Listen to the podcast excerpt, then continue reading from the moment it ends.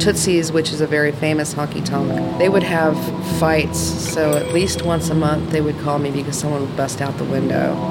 So I would get a call at like four in the morning. Can you come out here and let our windows? That kept me going for a while.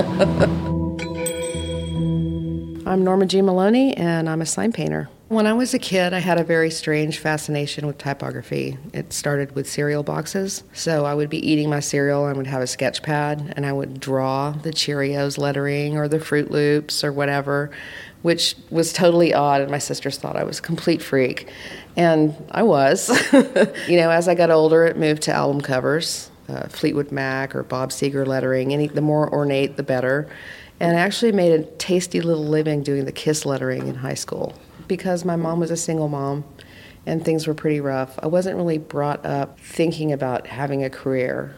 I was brought up thinking about just surviving. So I didn't really think of it as a career. I, just I didn't go there in my brain. Well, I wanted to be an architect. I obviously couldn't afford to go to school or anything. And a friend of mine's mom asked me to repaint some lettering on a window. And I didn't know anything about the brushes or the paint or how I was going to do this. So I went to a hobby store. I got some paint that I used to use to paint models when I was a kid. You know, the little paint that comes in a little thing about the size of a thimble with a nylon brush.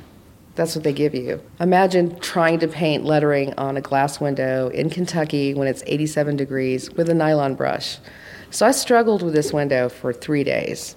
And, you know, it didn't look like it did originally. I was just going over what the other sign painter had done. I'm like, this is horrible. Like, how do they make it so smooth, you know?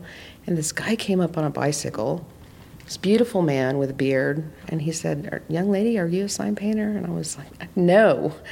And I don't want to be. This is, this is horrible. He said, I'd be right back.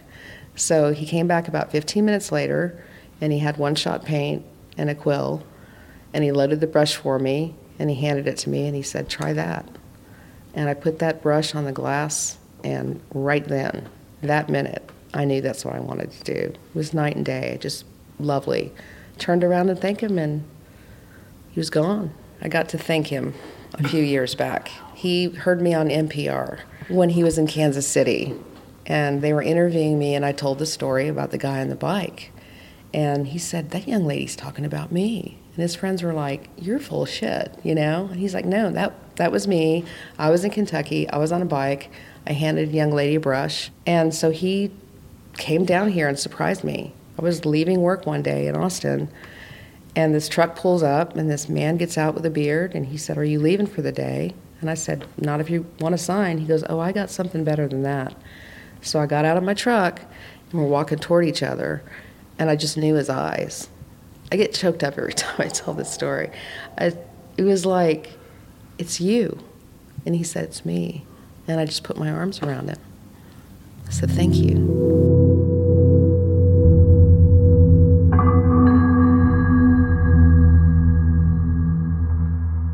I've been in his shoes a lot. A lot of people call me or email me they want to get into sign painting. So um, if they're local, I say, come on by. I have an op- open studio policy. I like to help out the youngsters. I have an apprenticeship program where I pay you to learn, and I answer every email. I take every opportunity I can to, to help folks. And it, it's just amazing. It's such a great feeling to know that you projected someone into their passion. You know, back in the 80s when the vinyl machine came out, people really held onto their craft. They really held onto their secrets, and they didn't want to help you. So I got a lot of no's, a lot of rejections, and even if I was in that environment, people didn't want to share anything with you. It's like, I learned this the hard way. You learn it the hard way. And, and that's great. I'm glad I did. I'm glad I learned it the hard way because I know what I'm doing and I appreciate what I do and I'm grateful every day. But a couple little tips would have been handy from now then, you know.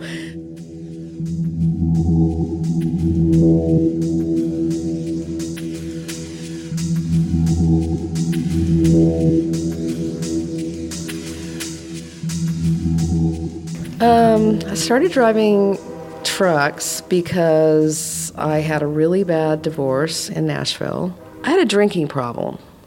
I had a really bad drinking problem. And I had to shape up. And I couldn't do my art anymore. I couldn't focus anymore. I was I was in Nashville hanging out with the coolest people in town, and I lost sight of what was important. So I needed to remove that obstacle. And I've always wanted to drive a truck since I was a little kid, and I thought, well, I mean, I guess some people might do it, but I'm not going to be like hitting a bottle while I'm driving down the road. Right. So it was a really good way for me to like learn another trade, go out and do something blue collar, get away from my environment, and restart. Just press restart. What you really need to do when you're in trouble is listen to yourself. Your voice is telling you you you got issues you need to fix it.